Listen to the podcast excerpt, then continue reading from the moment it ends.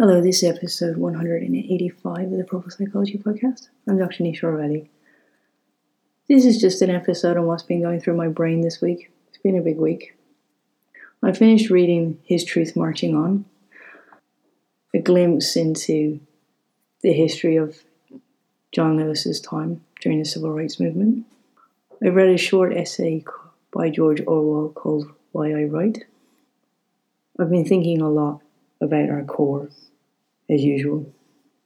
The place of strength, courage, authenticity, how we meet others, how we see ourselves in relation to them. In many ways, when blacks got the vote, the, the Voting Rights Act of 1965, that was the easy battle over.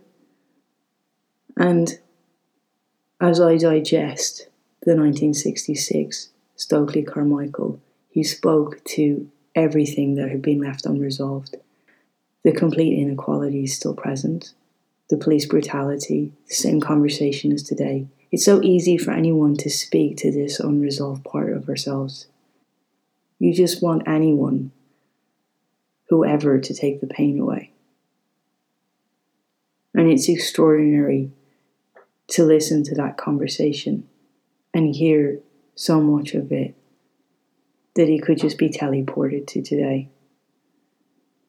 I listened to John Lewis's words spoken to the author of that book in May this year, and they really resounded with me. I think there should be some way to recognize the sufferings of African Americans and the neglect of rights of African Americans. We have come a distance, but not the full distance. I'm not sure what form it should take, if it should be silver or gold, dollars or what exactly but we should find ways to make people a little more whole. And that is the essence of the whole conversation of the core for me. It's about people feeling whole. Whole from the inside out. How you can't help others when you feel better than them. It's amazing how many people fall off the pedestal for me. Mostly when others insult them. They stoop to the same level. And in that moment, you see that they do all for themselves, not for others. They're still achieving for me. They still haven't gone through the stages of development where they feel whole enough to do everything for something beyond themselves. It's a very high standard of benchmark, I realize, but I resonate with John Lewis because he had the same standard of belief, of possibility in humans, even after being through so much and he had more right to hate whites than anybody. The brutality he suffered firsthand from from white people was just the descriptions are harrowing. But yet he could still be true friends with white people.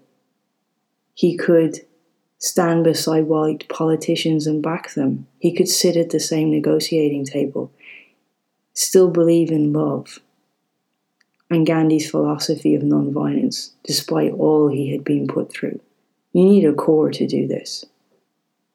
It's amazing for me how much and how how much some people can overcome and how much they can achieve and still not have one. You can't help anybody if you feel better than them. And I can feel a whole series of new books bubbling inside in me as I join the dots. I think ultimately this is my the biggest failing I see in education. We don't create cores in people, we don't create wholeness. No matter how many levels you go through in it. When you when you come out the other side of the conveyor belt, you still don't actually feel whole.